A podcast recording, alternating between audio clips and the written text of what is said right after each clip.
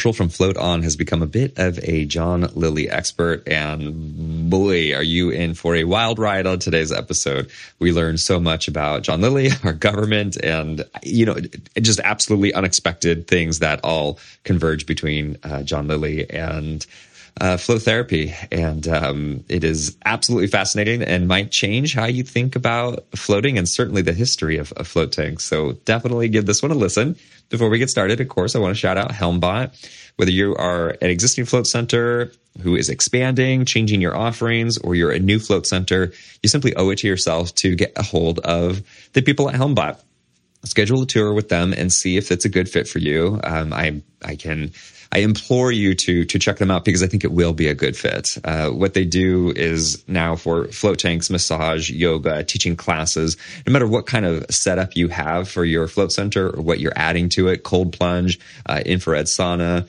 Uh, they are now able to um, put that on the schedule, and um, people can purchase la carte packages, however you want it, and do their own scheduling. It's something that we used at the Float Shop for I don't even know how many years now, and uh, we absolutely love it. And we've done everything at our place, and including yoga classes, including massage, acupuncture, room rentals. I mean, you name it, we've done it. And um, yeah, we absolutely love Helmbot. So definitely do yourself a favor and go to helmbot.com and again just schedule that tour. Don't don't take my word for it. Talk with them. Make sure it can do everything that you want and uh, make sure it's a good fit for you. Again helmbot.com is where you want to go. Also want to give a shout out to the FTA. Again, whether you're a first time, you know, starting your planning for your float center or you already exist, there's so much information that the FTA can provide you. Uh, you don't have to scour the web for little bits of information. Go to flotation.org F L O A T, float, flotation.org, and check out the website. Become a member, support the group that supports all of us, and get a wealth of information. All the things that you need to know to set up your float center and be in the know, be educated, and of course, be part of the community, which is so important as well. They do so many other things as well, including live webinars, bringing experts in, having roundtables. Uh, by joining, you're you're getting a lot back for yourself to help uh, your own float center uh, be as as uh, functional, safe, and financially viable as possible. Again, go to flotation.org to check them out. All right, let's start that show.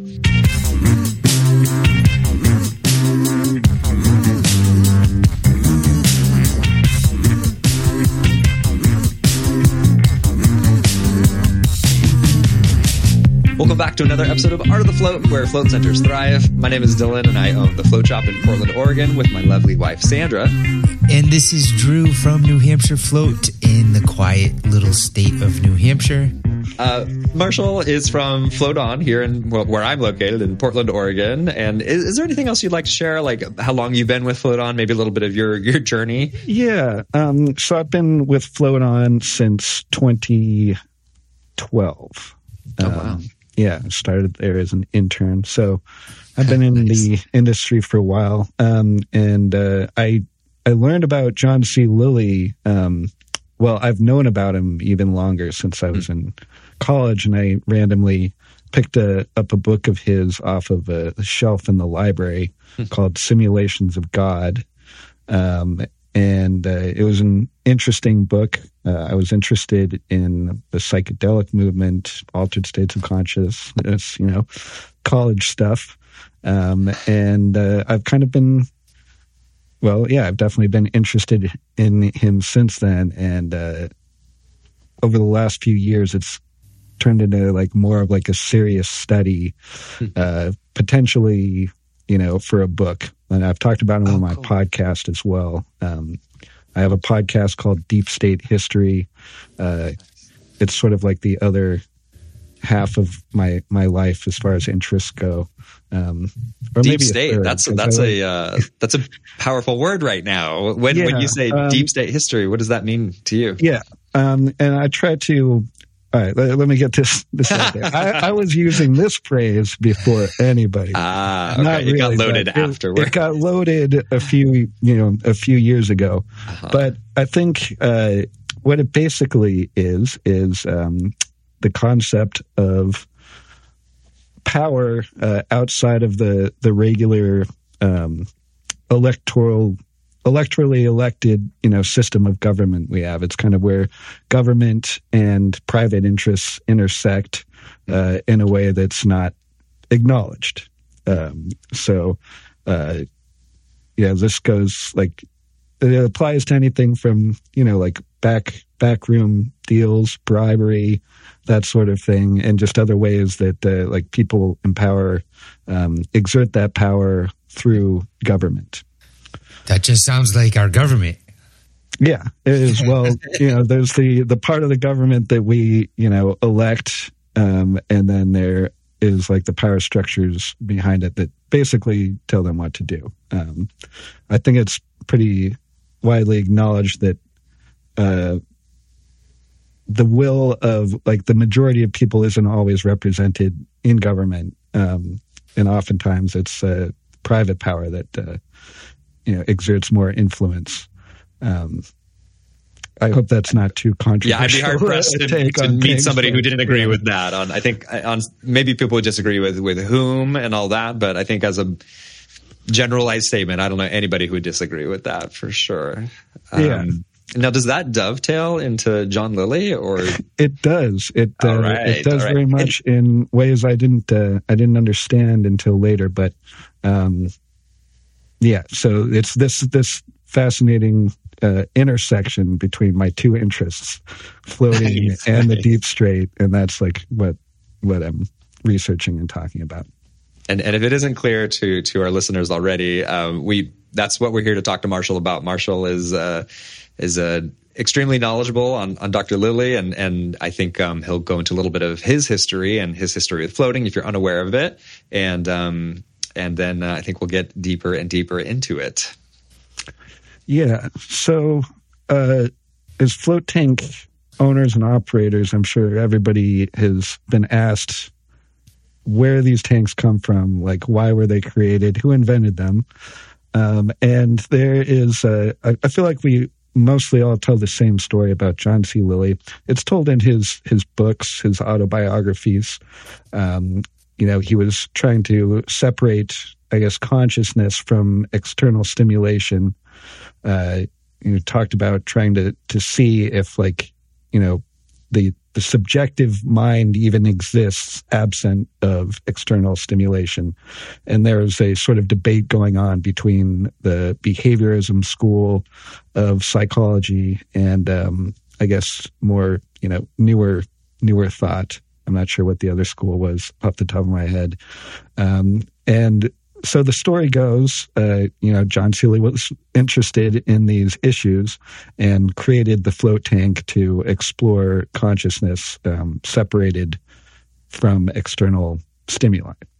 Um, and it's true for the most part, but it's also missing some very key elements. Mm. Uh, and I feel like after after I explain this, it's going to be it's going to be difficult to answer the question of where float tanks came from. Oh, first, you know, so um, I'm sorry for complicating everybody's lives out there uh, because I guess what I would say, um, and I'm not sure if I would want to say this to a client, is that float tanks really spun off of like a top secret government project into brainwashing and mind control.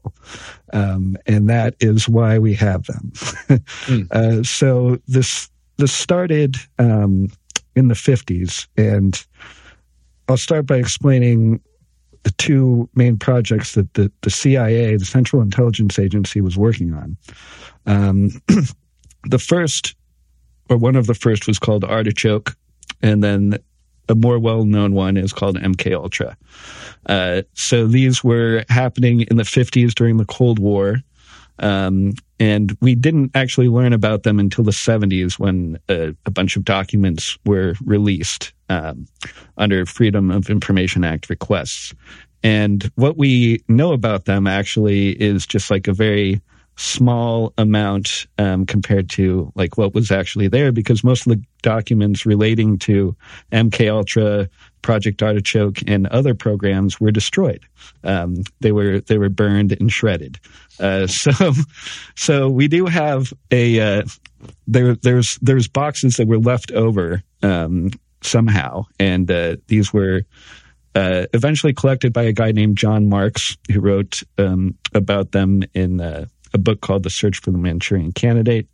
Um, he also spoke with Lilly. Um, so Lilly actually helped him write portions of the book and explained, uh, you know, part of what was going on. Um, he also left out some pertinent details about himself when he was explaining this to John Marks. Um, so the point is, we don't we we have a very partial view of what was happening because of all these lost documents. But uh, what we do have does it it is voluminous. Like it, we, there's mm. a lot of information out there. So sensory deprivation comes into this uh, from about the year 1951. Um, agents of the CIA were meeting uh, with uh, members of the Canadian Defense Board, I believe. Um, yeah, the Canadian Defense Research Board. Uh, it was a meeting of the minds to talk about uh, what they called brain warfare. Um, it took place at a Ritz Carlton hotel in Montreal, and present at this meeting was a man named Dr. Donald Hebb. And he is really the father of sensory deprivation. Uh, he started out uh, teaching sensory deprivation to, uh, well, not teaching it, experimenting on sensory deprivation in rodents. Um, he was also a very, I, th- I, think he was like the head of the American and Canadian Psychiatric Association. So he was in this meeting, um, and it was Hebb who proposed sensory deprivation studies as a way of approaching brainwashing and mind control. So, can I, can I uh, pause for just a second? And I, am you're probably going to get there anyway. But when you say sensory deprivation, when they're talking about sensory deprivation, what does that mean to them at that time? Right. Well, uh, so Lilly's method hadn't been developed yet. Um, so what Hebb was doing uh, was what's it, it, resembles what's called the dry method now. Um, you have goggles over your eyes to block out all the light. You'd have uh, a headset on that blocks out all the sound um, you're sitting reclining in a chair and they would actually put like these cardboard tubes over your arms so you can't feel anything. Um, so instead of being like total darkness, just kind of like seeing like a, just an all white field and, you know, noise cancellation or whatever. Um, There's video of this. I, have seen this, uh, like arms in tubes. I think Dr. Feinstein showed that maybe at a float conference. Yeah. Um, extremely disturbing. it was, yeah, it doesn't it yeah, it doesn't sound great. Uh, and but Hebb, uh, so this this was the those were the initial experiments Hebb was doing uh, at uh, McGill University, uh, which is in I believe in Montreal. Um, and he was doing this for initially for the Canadian Defense Department. Uh, once his experiments were leaked, uh, there was a little bit of a public uproar. Mm-hmm. Um, he continued doing them under a contract from the CIA's uh, Human Ecology Fund. So, uh, the Human Ecology Fund was a front that the CIA created to fund research studies for MK Ultra um, all over the country, and they they poured an enormous amount of money in this, and like really a lot of the behavioral sciences of the 50s were tied to MK Ultra because they they really like went that far into it.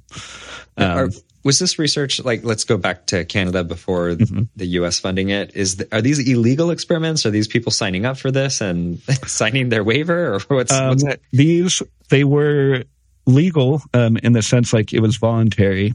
Um, they they were uh, covert. There were there were experiments that weren't released and are classified.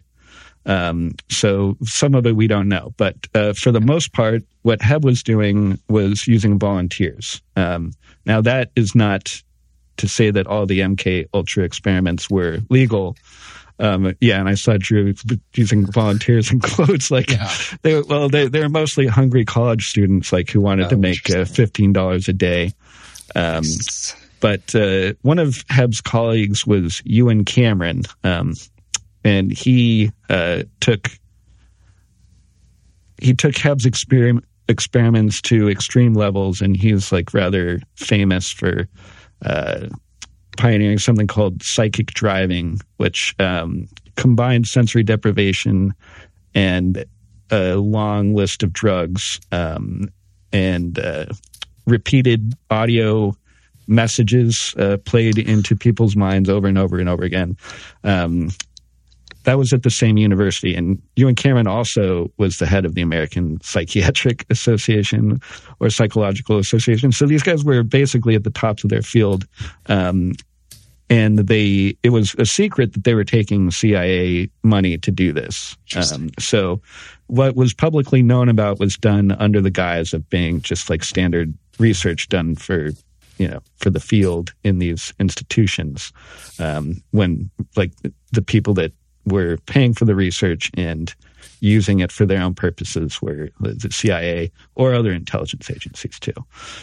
So, yeah, Hebb was doing these experiments, um, and Lilly uh, was working at the National Institute of Mental Health, um, and under the advice or the the directions of um, a guy named Robert Swain Morison who worked at the Rockefeller Foundation, which was like a huge funder of of all these behavioral science programs as well. Uh, went to visit Donald Hebb and observed his sensory deprivation tank experiments, or not not tanks, his uh, dry method, and he went back to the National Institutes of Mental Health and proposed his new version, which was the the original wet method, which is I'm I'm sure we all know is like when you're um, you're suspended completely under the water with a big helmet over your head, feeding you air. Um, and yeah, it's like the extreme, um, but uh, yeah, it, it, very interesting experiments. So he was doing these on himself and one volunteer to start out with. Hmm. Um, so the exact reason why he was chosen to do these experiments is is not exact. I would I would say it's still up in the air. Like I, I don't believe that it was completely his own, um, like nothing but uh, his own curiosity that led him to do this. Um, there were also other members of the National Institute for Mental Health working on sensory deprivation at the time, uh, including a guy named Maitland Baldwin, who was working right next to uh, Lilly, according to Lilly at the National Institute of Mental Health, uh, and he was also uh, he was also conversing directly with the CIA, specifically a guy named Morse Allen who ran Project Artichoke. So Maitland Baldwin's method was just to put somebody in a box. A, well, he had a, a, a military volunteer. He locked the guy in a soundproof and lightproof box until the guy kicked and screamed and like basically kicked his way out of the box. Uh, I believe a few days later. Oh wow! Um, yeah. So the so why was the CIA interested in this again? Like the the idea was that if you put somebody in sensory deprivation long enough, um, they their mind kind of dissolves in a way. Like uh, you, you're you're cutting off the external stimulation. Um, you reach a state of like su- suggestibility. They believed, um, and they thought like your you know your beliefs could be reversed under these conditions. So you know if you you separate somebody from the the things that reinforce their their beliefs and their thinking, and then input only your own or what you choose to go into them, um, you know, whether usually in the form of like audio recordings. Theoretically, according to these guys, you could eventually brainwash them into hating what they once loved, sure. you know, adopting any, you know, point of view you want. So that was the idea. And they did. And, and not, mm-hmm. not, I mean, it just, I mean, it, it seems obvious, but it should be said this would be torture and illegal. Like this, that at that point, its application would be outside of um, human rights. Yes. Uh, well, it could. I mean, not actually, or, no, or perhaps not therapeutically, perhaps exactly uh, okay. therapeutically. Like so, uh, you know, one idea is like if uh, you know where your your mental health issues like reside in some you know some part of your mind like if we starve that part of your mind um, basically erase your entire mind then we're getting rid of that issue and so we can reprogram you after that to be a healthy uh, you know well-adjusted person um, and so that so in a way therapy and brainwashing are you know kind of uh, there, there's some overlap there Some overlap, right? Totally. yeah. um, so what Lilly discovered uh, was that, and well, he, he made the discovery that th- this wasn't necessarily torture. Um, there is, you know, therapeutic. Like he enjoyed the experience. Uh, he, he reached, a, you know, a special state of mind. Um, so, and, and this was something I think was observed to a lesser extent in the earlier experiments, but like you couldn't really get to it without the wet method. Um, and even then, that early one didn't, you know, as we know, it, it didn't work very well.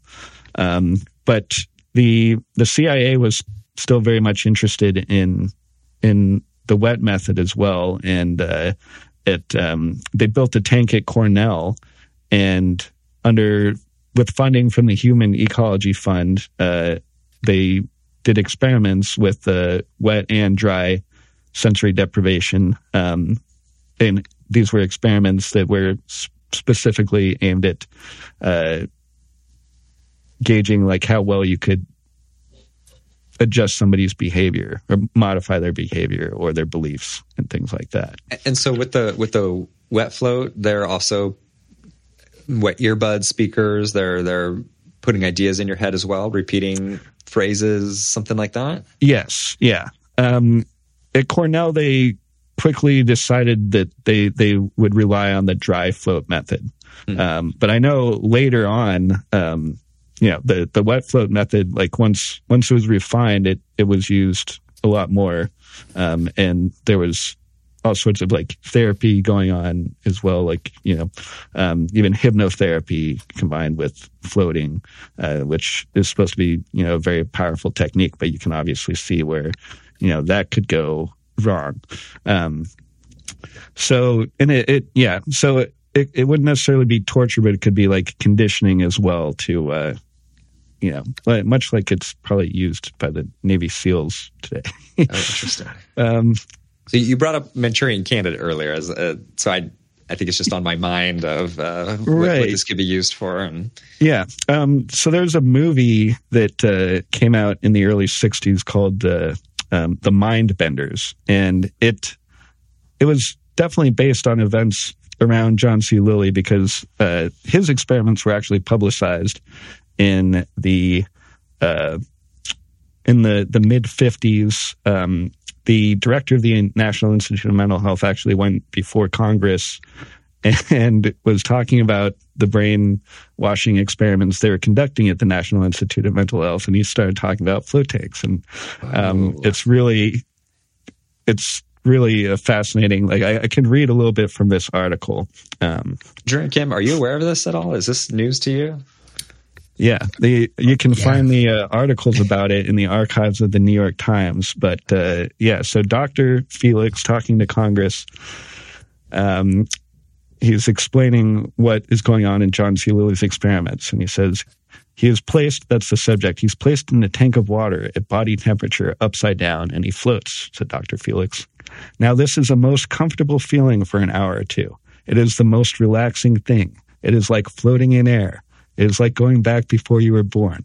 So this is like the 1950s. A guy telling this to Congress, uh, uh, which is hilarious. Um, but then he goes on, and yeah, amazing too. Like you know, Yeah, right. um, That's the great marketing right there. yeah, yeah, it was really good. But then he goes on to explain um, that uh, in about an hour or two, he wakes up and finds his thoughts are going over and over, sort of like a closed circuit. He will get on some subject and go over and over it again. Um, so the reason for this is deprivation of outside stimuli. And part of the reason that you or I do what we call logical thinking is that there are things that feed in through some source, some reception source, ears, nose, eyes, skin, whatnot, so that these things feeding in orient us and tell us when we are thinking and give us stimuli for additional thinking.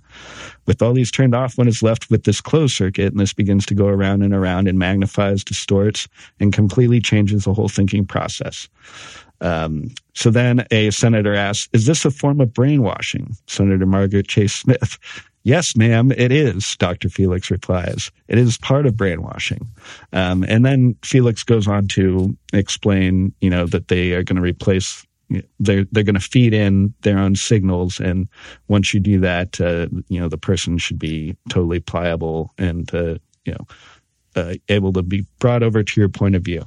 Um, so, and then the, the wow. New York Times uh, interviewed, yeah, the New York Inter- Times and interviewed uh, Dr. Lilly about it, and um, he, uh, you know, he stressed that like these experiments are, you know, voluntary, and the subject knows he can get out at any time, so it's not like brainwashing, but that uh, you know that this method could be used for that, and uh, he wow. definitely believed that. Uh-huh. Uh, um, so shortly after this, actually, Lilly organized symposiums about, about brainwashing. Um, and he was doing this at the same time that the Human Ecology Fund was. Uh, I'm sorry. I, I know I'm yeah. interrupted you mid sentence. I mm-hmm. so when we t- use the word brainwashing, language changes over time, right. and and I'm curious because um, earlier when I was like, well, isn't that illegal? And you're like, well, I mean, it could just be a therapeutic use. Could could we think of therapists now as being brainwashing using that same term from 50s and 60s? Like, does it mean something different back then that doesn't sound as intense as how we mean it now, or as manip- manipulative or with ill intent?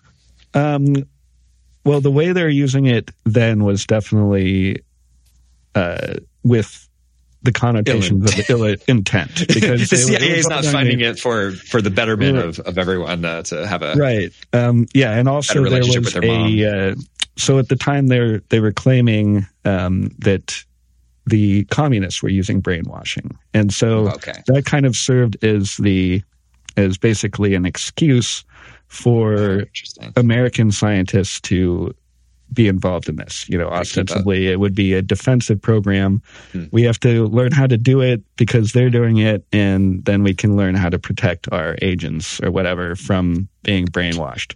Great um, way to um, convince us to support it. That's good. Yeah. um, so, yeah, and as far as like today's terms, um, yeah, I, I, think it's an interesting question. the the you know the difference but, but between therapy and brainwashing. Um, you know, it all depends on the motivation and I guess you know to some extent the methods. But but, but when they're talking in front of the Senate about using the term brainwashing, everybody knows what that means. Like that that is very similar. Like when you're yeah. saying we're doing they're it thinking, to the Russians, then yeah, they're thinking this is what word. the the communists like did to you know. Okay. Um, and yeah, very. It was a very loaded word. Yeah, for sure. Um, so Lilly's first uh, public lecture about his flow tank experiments took place at a symposium on brainwashing that he organized. Um, and uh, this was at the same time that the Human Ecology Fund was uh, they were given a project by the CIA to pretty much bring together all the literature that had mm. and all the work that had been done so far um, to yeah to bring it all together in in one place and so it really looks like Lilly was part of that project um, other people that were involved were uh, Harold Wolff, who was the the head of the Human Ecology Fund and he had been involved in sensory deprivation work at Cornell. Um, and uh, yeah, and was also yeah, so a definite MK Ultra contractor. Um, good friends with Allen Dulles, who was the director of the CIA at the time. Um, so yeah, Lilly was right there, um, and he uh, he did these symposiums, uh, four of them, like for a few years. Um, other people that were at the symposiums were uh, um, Donald Hebb was there, uh, Leo Goldberg, who was a another sensory deprivation tank researcher at Cornell. Um, the talks were sponsored by the Office of Naval Research, so it was like a you know a military funded thing. Um, and then after that, uh, sensory deprivation research like really kind of exploded um, with the publicity, and there were like hundreds and hundreds of studies done in the late uh, 60s on it. Um, Jay Shurley, who went to work with Lilly in 1956 and really was the co-inventor of the sensory deprivation tank. Um, he split off from the National Institute of Mental Health and went to uh, the um, University of Oklahoma, I believe it was, uh, and he he continued sensory deprivation tank work there. Um, he did that under the director of uh, psychiatry there, or psych. Sometimes I say psychiatry, I mean psychology. Um, the director of psychology at the University of Oklahoma was a guy named Louis Jolyon West. He is one of the most, um, I guess, enthusiastic uh, scientists involved in MK Ultra. He's kind of like a um, like Forrest Gump of uh, MK Ultra and weird stuff. Um, so he like before uh, before Shurley went to work for him, he had a CIA contract to uh, investigate dissociative states, uh, hypnotism, and drugs such as LSD for the CIA. Um, and this is where he he continued. Um, in 1963, I believe he uh, somewhat famously gave LSD to an elephant named Tusko.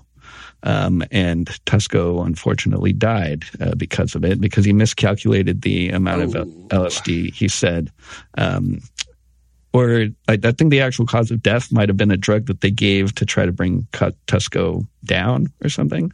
Uh, but it ended badly for Tusko. But this was a year before John C. Lilly was giving LSD to dolphins.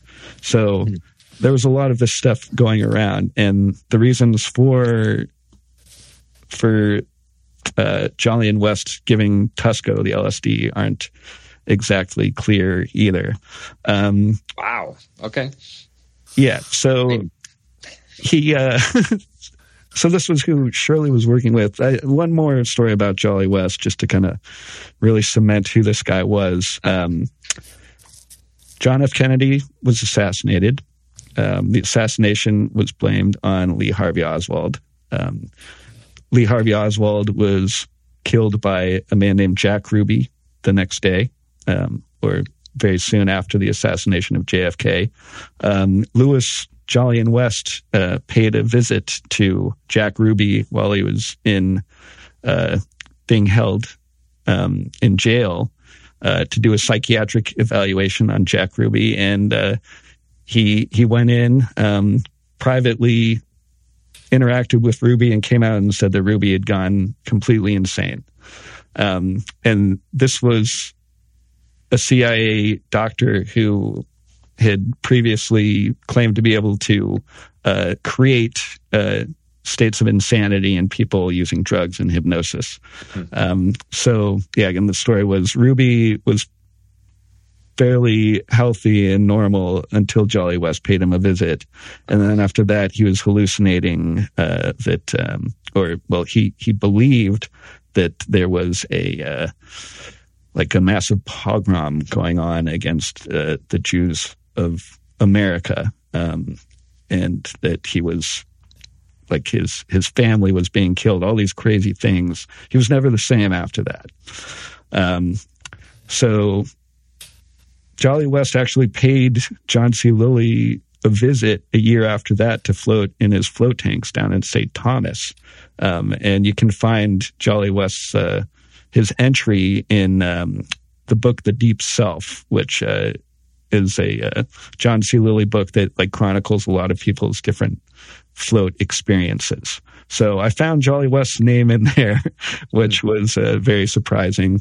Um, and it was a, it was surprising too because it had to have been in a time when Lilly was down in St. Thomas, you know, if the years are correct, which makes one wonder why Jolly West would go travel so far just to uh, visit Lilly and try out his float tank. Um, so that kind of the end. Well, Lilly continued to do government projects like outside of float tanks. Um, you know that that part of his career kind of ended. The real float tank research seemed to have been being performed by other people like Jay Shurley and Leo Goldberger, um, and there's a lot of good stuff. Um, there's you know astronaut experiments and stuff like that. Lilly's other project at the National Institute of Mental Health uh, was research into brain electrical stimulation of the brain. Um, so he had been doing this since the early 50s. He invented a device called the Bovatron, which um, could, which involved electrodes being implanted in the brain and you know reading out the responses by, by basically lighting up a uh, an array of light bulbs, so you could see what what region of the brain are being activated by you know which thing. And then wow. he later discovered the uh, motivational, what he called the motivational centers of the brain. So pleasure, pain, uh, fear, um, and uh, I guess yeah, very happy, like stimulating, positive experiences could all be elicited by uh, by planting electrodes into the brain and um, and using small electrical stimuli. So this research was also of interest to the CIA. Um, and towards the end of his career, or it might have been right after his uh, you know work at the National Institute of Mental Health when he was transitioning to dolphins, he wrote a paper um, called uh, on I'm, i got to abbreviate the title because I don't remember the whole thing. It's long, but it's on modified human agents. Um, the the paper went on to explain that uh, through a combination of sensory deprivation and electrical stimulation of the brain, uh, you could get what he um, called master slave controls over a human being. Oh. um, and he also said in the paper that like the extent to what will, what the extent that we'll be able to do this is going to depend on how many electrodes you can put in the brain. And so far, they're working with hundreds, but someday they'll, you know, maybe get up to thousands. Um, and that he would continue these experiments uh, to, you know, try to come to the, you know, the full answer of like exactly how much control you can do on a brain. Um, and so the question is, where where was he going to be doing this, and on what brains? Um, and it was dolphin brains. They were the you know the next largest. No, their their their brains are larger than animals, but they're a you know a good source of brains. Um, and Lilly wasn't into uh, performing experiments on people um, other than himself first. Uh, so uh, there were experiments done on people with electronic stimulation of the brain done shortly after Lilly you know, made his advancements in the field, uh, including on psychiatric patients and prisoners. Um, some rather ghastly stuff and stuff that isn't well documented. Um, and Lilly actually, he wrote uh, articles like complaining about this because it, it was like some inhumane things going on. Um, but he was going to be working on dolphins. And if you read um, Man and Dolphin, uh, which is his the first book he ever wrote, uh, he explains his methods of controlling dolph- dolphins through electronic brain stimulation. Uh, basically, instead of doing what regular dolphin trainers do, which is you know feed the dolphin a fish every time it it does what you want it to do. He was giving the dolphins stimulation in the form of an electrical pulse to the region of their brain that created pleasure.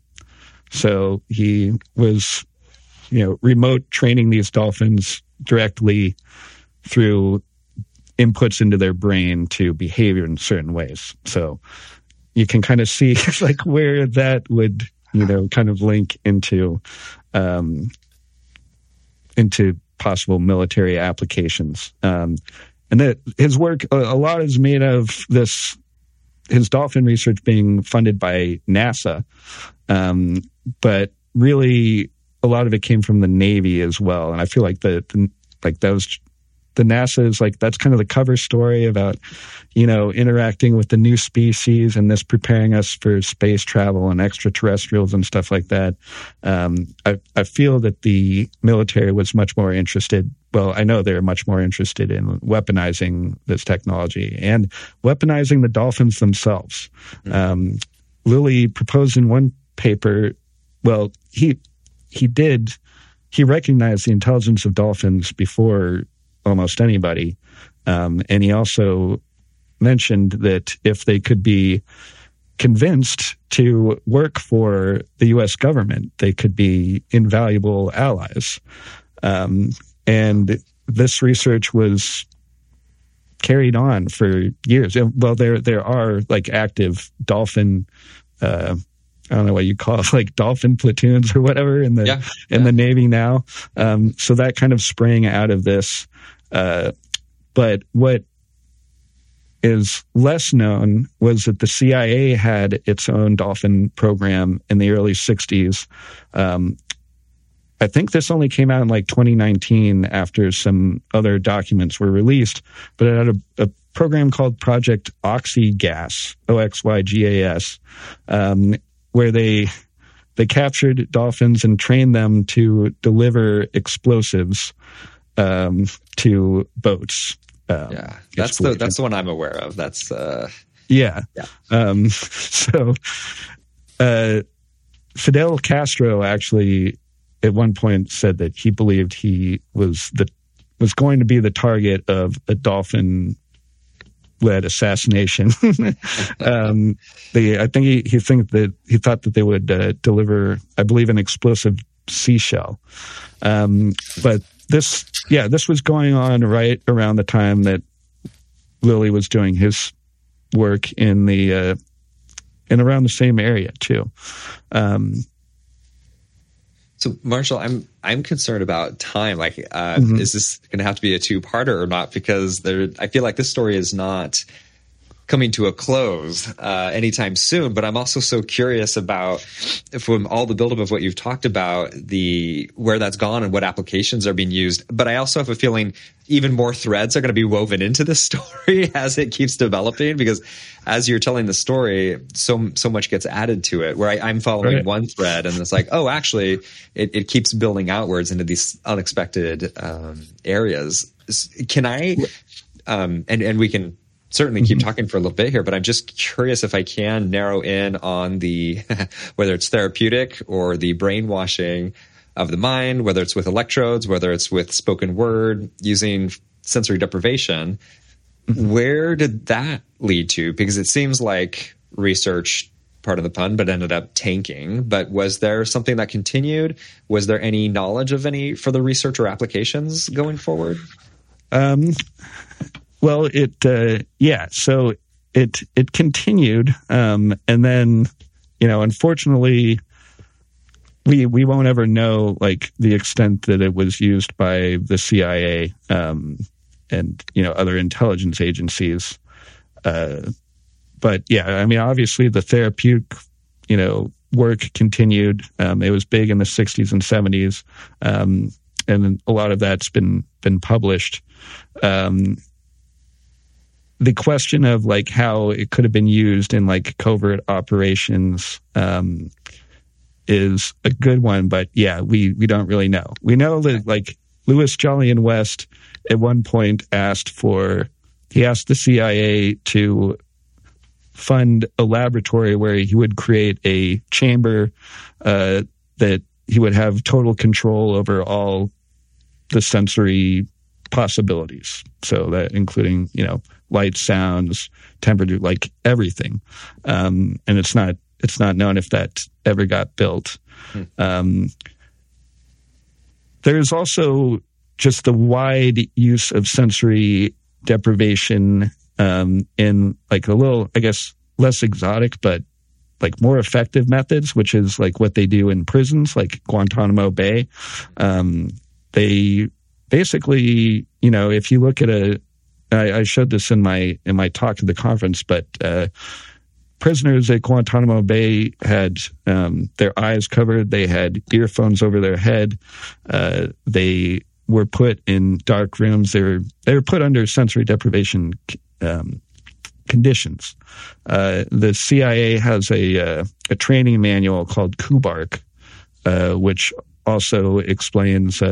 Well, it, it goes into enhanced ter- interrogation as well as assassination techniques and other things like that. But um, it it references John Lilly extensively, um, and it talks about uh, how sensory deprivation is like it's basically a key tool in the tool chest of interrogating people um, and you know to an unknown extent behavior modification because i mean like getting somebody to confess or give up information that's a, a form of behavior modification um, but it's not all the way to creating a manchurian candidate uh, so we don't know exactly how far they they got okay. in that direction, although like we can speculate.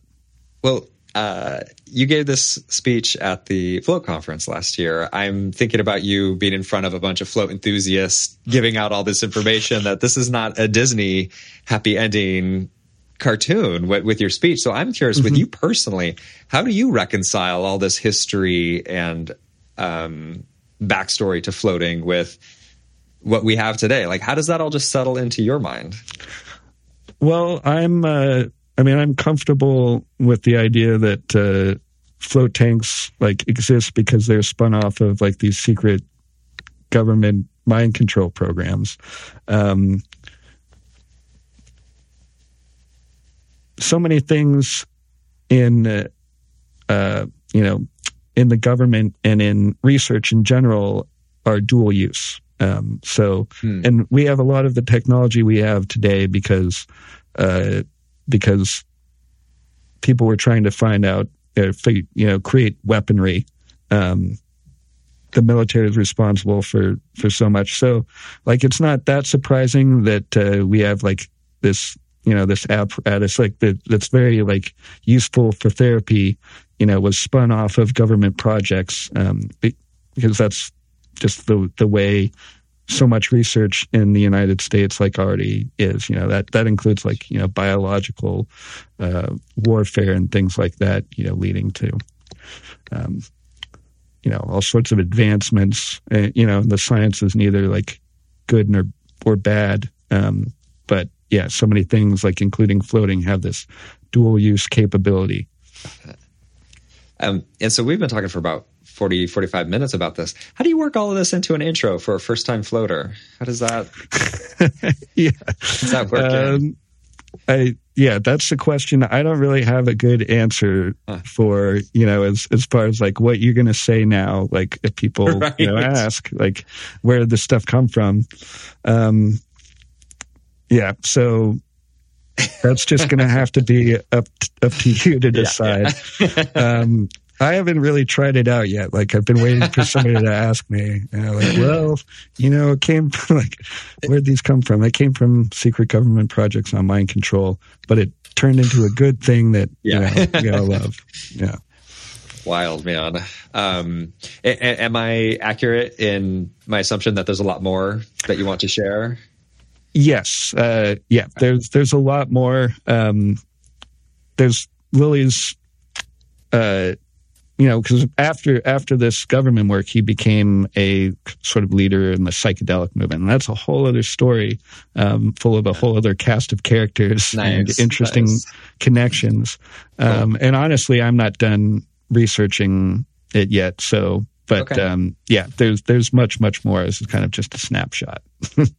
would Would you be willing to come back on when you're a little further on uh, along Absolutely, your research yeah. and, and share some more? Because this is. Uh, unnerving and fascinating. yeah, yeah I, I feel like I need to look into um, Dr. Hebb. Yeah, Donald Hebb. Donald Hebb. Yeah, and um, what was it? What do you call it? Psychic driving. Yeah, Ewen Cameron. Um, You and yeah, that's that's some of the the most publicized stuff. It's a good place to start. Um, yeah, and the, there's there's some unfortunately very dark things there, but I, w- I wish we could have taken a picture when you said that that Dr. Hebb is the father of floating. We all kind of our jaws all kind of dropped. We all had a reaction to that. I'm like, Yeah. I've never heard of this guy. Who is this? yeah. Well, to be more precise, he's the father of sensory deprivation, but not floating. Sensory deprivation. Okay, Yeah. Good point. Good point. Um, Awesome. thank you so much for being here. I really Yeah. appreciate you you sharing all this information and taking us for a ride here, which is a, a nice. I, I mean, that's the format of a podcast. I think that's great that you get to we get to go, you know, from A to Z and take some take some uh, digressions and learn a little bit more rather than just the quick synopsis, which I still feel like was a quick synopsis, which is why we'll need to get your book. Um, so please definitely come on when the when the book is ready as well. But can you Yeah. plug your podcast again? Because now I Uh, got to tune in. Sure. Yeah, my podcast is Deep State History, um, and uh, the best way to get there is our Patreon page. Um, it's free, so uh, so far we're only taking donations. Um, you know, it's not something I do uh, like every week. Um, it's been a little while, but it's still definitely you know a work in progress. So uh, patreon.com slash deep state history. Awesome. I'll be checking it out and um, seeing how deep the rabbit hole goes. It's always a scary, it's a scary thing to see beyond than what, what you perceive as the world, and and uh, you see how, yeah, it's it's always unsettling to me anyway. Agree. Um, Marshall, thank you so much. Uh, Drew, Yeah, did you have you. another? It looks like you're loaded with another. No, no, I was looking at his um, podcast episodes Oh, and awesome. just kind of getting excited. I'm going to definitely check it out. Oh, cool. And Excellent. I guess plug for the podcast the um, Deep State History of John Lilly Part One: Isolation, Brain Stimulation, and Modified Human Agents. I'm excited to listen to that. Nice. Yeah, I guess if you want Cool. that bridge from from sensory deprivation into his podcast, there you go. Yep. Um, let's see here. Uh, before we close out, thanks to my co-hosts, of course. Gloria's not here tonight, but thank you, Gloria, for being part of the team. Kim and Drew, thank you guys for being here tonight. Really appreciate you. And uh, thanks to Olga for producing tonight's episode. Thanks to our sponsors. Thanks to Float Tank Solutions. Thanks to the FTA. Thanks to Mindfull. That's with two L's. Mindfull.solutions. And oh, you know what? This is the one I forget all the time. Kim, thank you for taking show notes live as we record. I really appreciate that. I keep forgetting to mention that, but uh, you have show notes for us each and every week, and I really appreciate that. And yeah, oh, uh, we also have a Patreon, patreon.com forward slash art of the float. If you're interested in float media, float photography and video and, and uh, scientific blog posts, etc., check that out. Check out shop.artofthefloat.com for um, photography, videos a la carte, as well as um, some some cool testimonial videos and t-shirts. Flux has some really cool designs on there as well. I'll need to put another plug for that on my Instagram because that is uh, he has some really cool designs. And I should say Dr. Flux actually. And uh, I think that's about it. So thanks everybody for listening. And until next time, um, use a, use use Flotex for therapeutic purpose. Uh, let, let's let's do it for the the side of good. Have a good night.